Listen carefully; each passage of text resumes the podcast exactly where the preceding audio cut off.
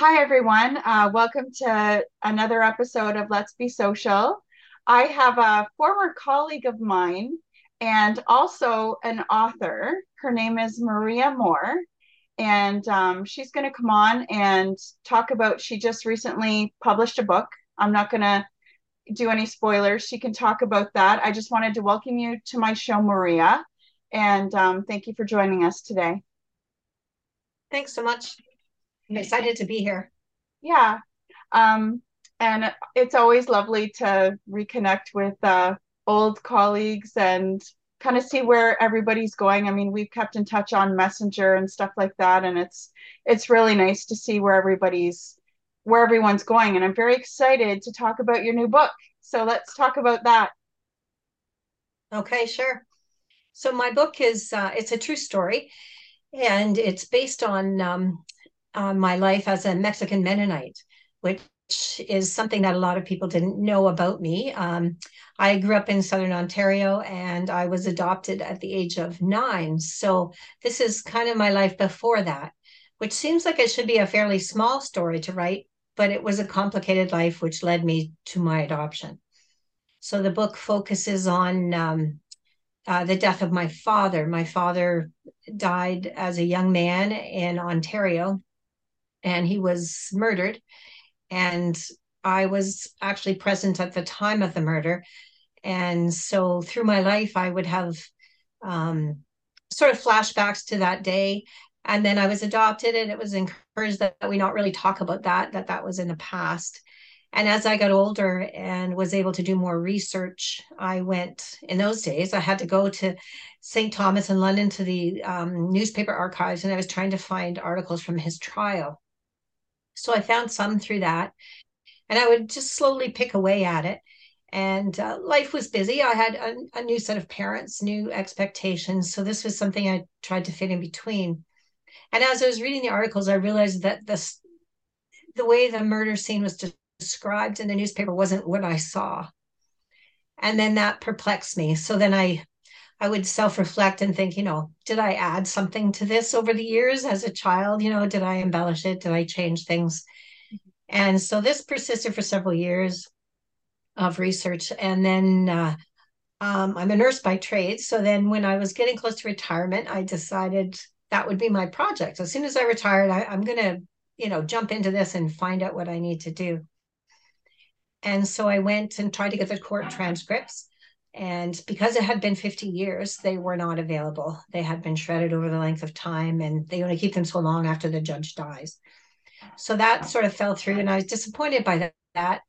And because I was raised separate from my Mennonite relatives, I didn't have any close relationships there. So I decided that would be my next focus is to dig up some cousins. So Mennonites traditionally have big families. 13 kids is not an unusual thing. So I found a few cousins here and there, and they all gave me a different story of how they figured my life went. And some of them thought that I was adopted and lived in the States. Some people didn't even know that my father was murdered because they weren't in Mexico yet.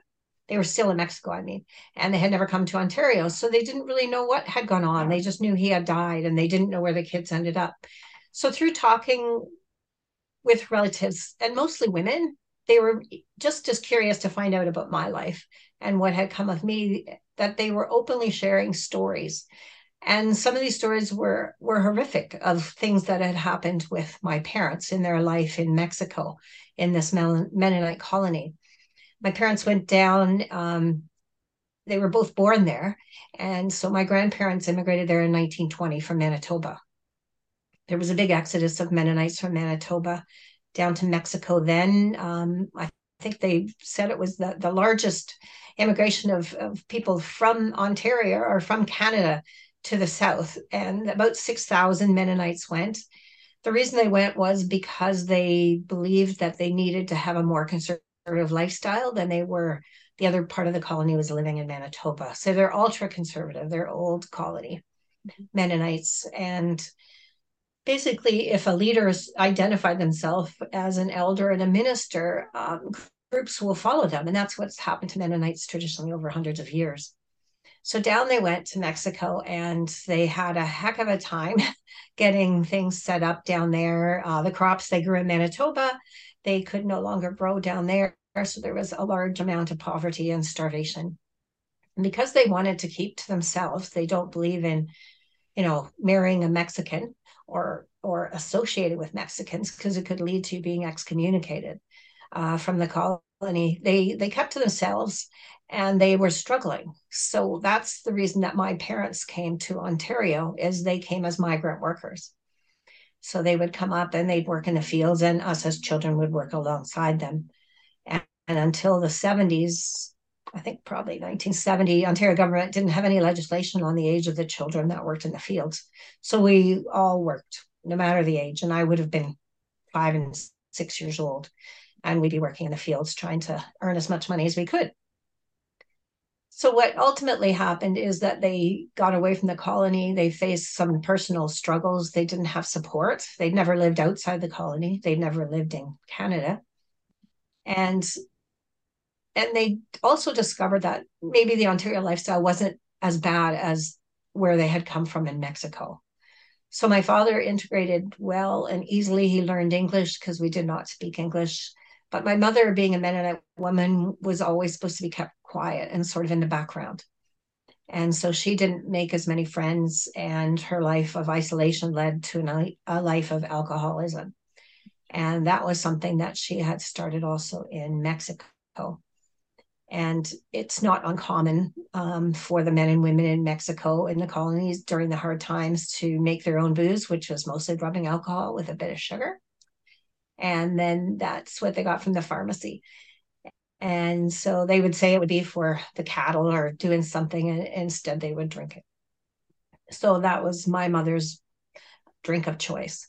So in Canada, she continued that, except she found there was a liquor store, and that that was something she wasn't quite accustomed to. So um, her addiction continued. She also suffered from a lot of mental health problems.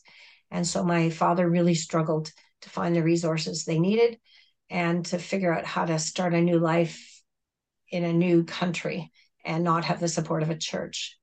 And um, it led to some poor decision making on their part and years of sort of I guess childhood neglect where they they left us alone and Children's Aid Society had to step in multiple times to make sure that we were fed and clothed. Mm-hmm. And the night of the murder was a, a, snowy winter's night, and I won't give away too much, but um, it was the night that my father had decided that he'd had enough resources that he could come and take us from my mother and start a fresh life for us. And it didn't end that way. And so the book goes into that. It talks a lot about my parents' lives before coming to Ontario so that you get a background understanding of their struggles and the generational trauma that they both went through. And then it, it sort of goes into the trial and where I was able to interpret sort of the newspaper and relate it to articles and family stories and realize that there was quite a miscarriage of justice that the, the man who, who shot and killed my father never spent any time in jail. He was set free.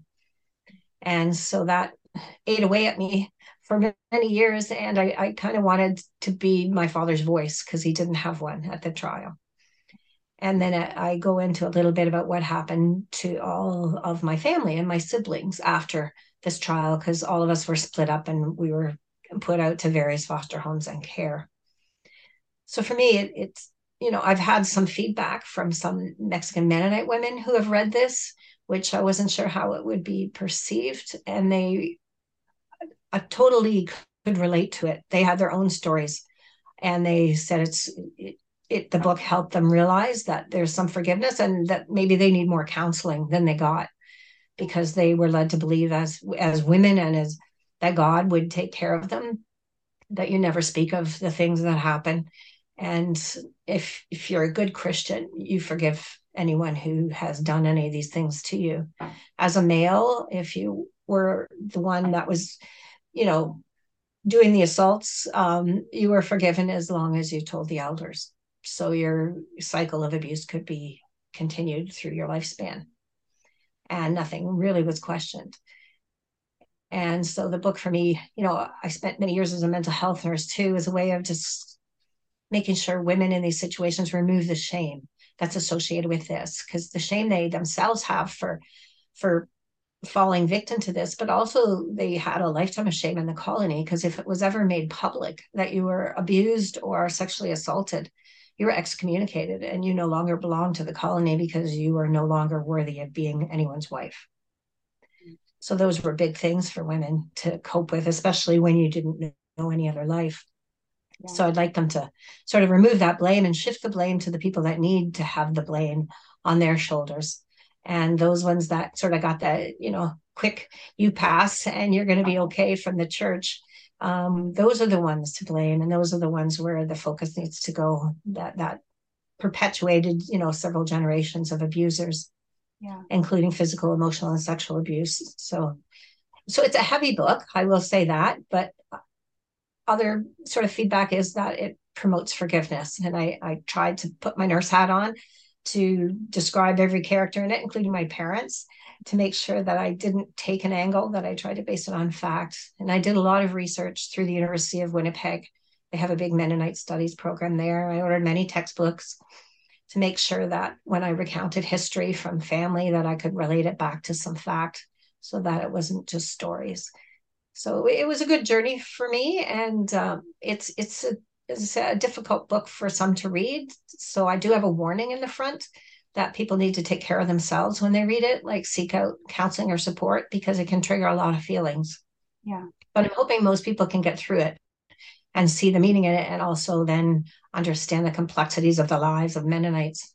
My um my family were old colony, but there's Mennonites in every community and every you know quilt show, etc., is full of Mennonites, and we all come from the same place.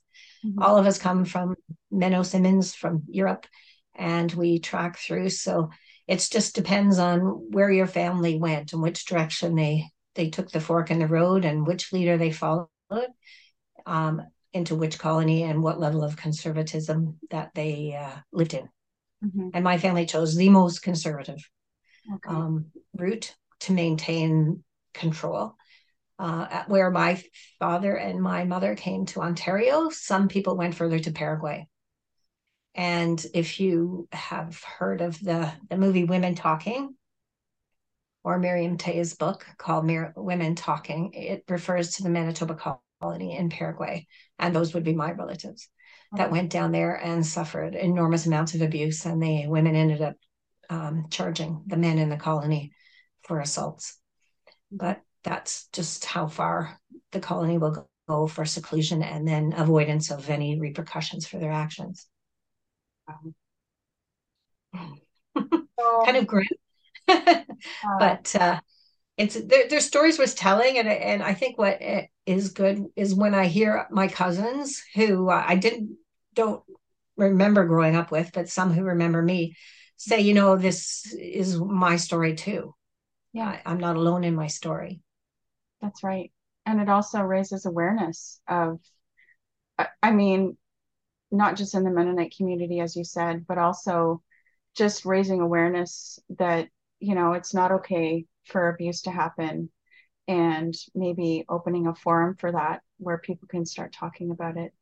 Did you find that through doing your research and reconnecting with your family and writing the book, did you find did you find it um, therapeutic at all? Did did you find that it helped you by telling your father's story and your family's? It story? did.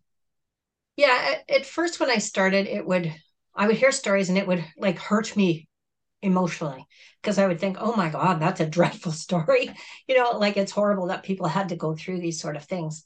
Yeah. But over time, I don't know, I wasn't desensitized to it. It became such a normal that everyone had a horrific story to share mm-hmm. and that I had to do the research. And in my, you know, nurse brain, the research validated the story. So therefore, it had to be true. So then I could step out of it a little bit and be able to write it with with more of a um, a, a different lens than just from my heart.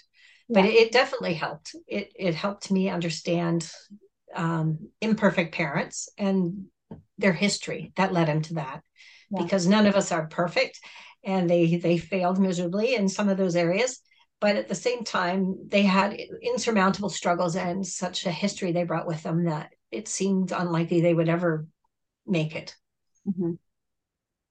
And I think that's not uncommon for other immigrant families too, especially um, where there's some religious exclusion that sort of prevents you from integrating fully due to shame. So therefore, these secrets can be tucked away for a long time, and that's not unlike you know any other catholic or any other religion you know where secrets are hidden away and they finally come out somewhere.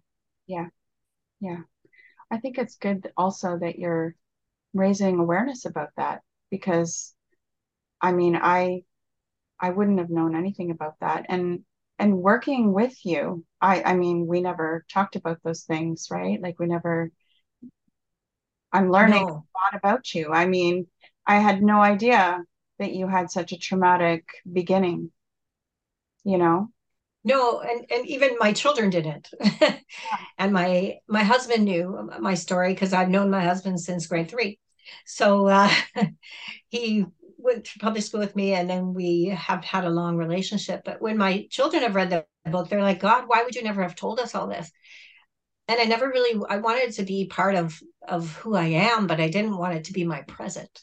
Yeah. you know when you have children you try and protect them from all these things. And and probably when i look back i was probably like the worst helicopter parent ever because your your only goal is to not be that same parent right? So you know if the kids are walking down the street you're watching them to make sure everything's okay so that's my my generational trauma is probably my children were overprotected but they they grew up healthy and yes they they didn't know so it, it was a shock for them at first to read it all and absorb this and the beauty of doing some of these sort of family visits is that occasionally in the back of some drawer was a picture because I didn't have any pictures. Mennonites don't take a lot of pictures unless they're like an immigration photo to get across the border. Mm-hmm. So I found some photos so that I could actually put a face to some of my relatives and and you know since um, meeting them they they generally reach out and tell me oh you know your aunt you know Justina, our Aunt Anna, has died, and I, I didn't even know I had an aunt. Um, I hadn't made any connections with that branch of family. Yeah. And I've gone to some of their funerals, which has been both educational and you know enlightening for me to see how that culture um, celebrates death. Because I did a death doula course too, so death and uh, dying are an interest of mine. So I found that to be fascinating. So I was able to kind of turn any any turmoil or um, resentment um, into more of a curiosity for me, and that's how I I could step back and appreciate what was in front of me. Yeah. And as I was curious of them, they were equally curious of me. Yeah. Um, were you able to reconnect with siblings and that kind of thing as well, or through through this book? Yeah, um, many years ago, I met, I got together with siblings. Mm-hmm. I was probably 19 when I found um, an older brother because there was uh, five of us. Uh, my older sister, she ended up in an institution for about 10 years after we came out of our our life. Um, in those days, it was for the mentally retarded. So she was institutionalized for many years and she got out. And it was funny, she only lived maybe half an hour from me. Wow. And through Children's Aid Connections, they found me and we connected. Uh, a lot of my siblings have intellectual disabilities, and if they don't, then they have PTSD. Sure. And so they struggle at different levels. In my book, I allude to that because all, all of us went to different foster homes and we all came back with different experiences. And mine, I can't, you know, is is only mine because I know that everyone had a had a terrible time. Um, my older siblings all aged out of foster care. They were never adopted. And then my younger two were adopted with myself, and my parents adopted three of us. Oh, that's good. And I had a relationship with my mother. I did find her many years later. Um, she was living on the streets in uh, Windsor. So I did connect with her as much as I could. And she didn't know me for several years. And so eventually she got to have twigs of memories when we would get together and I was actually with her when she died, and all of her children came, and we were all there when she died. That's nice.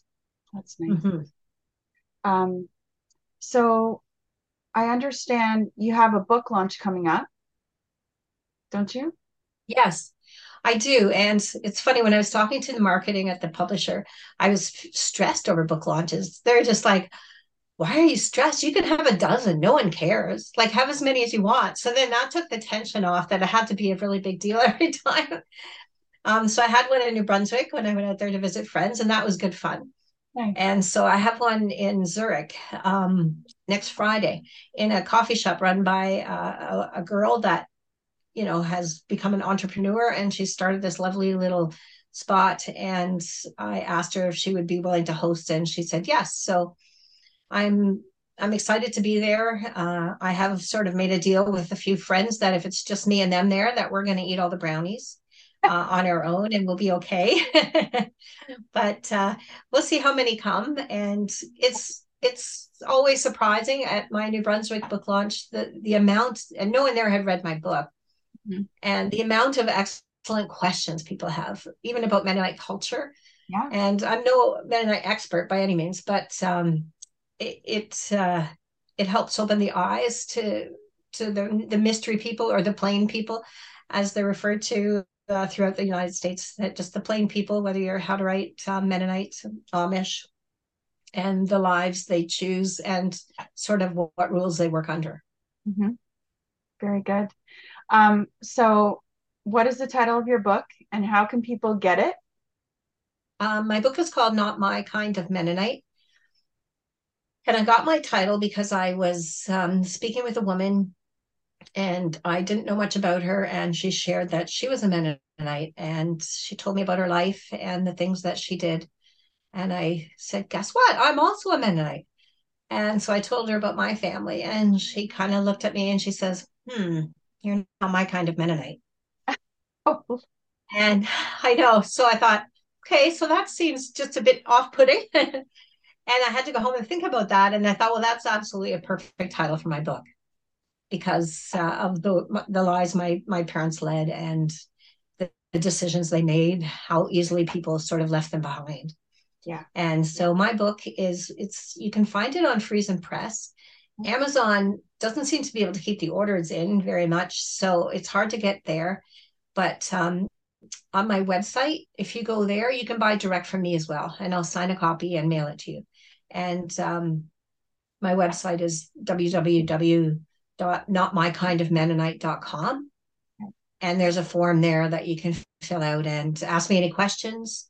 I'm very interested in joining any book groups. If people decide they want to read my book, I will gladly come in in person or via Zoom because the topic is heavy. It's maybe good to talk, talk to me and do a little debrief after.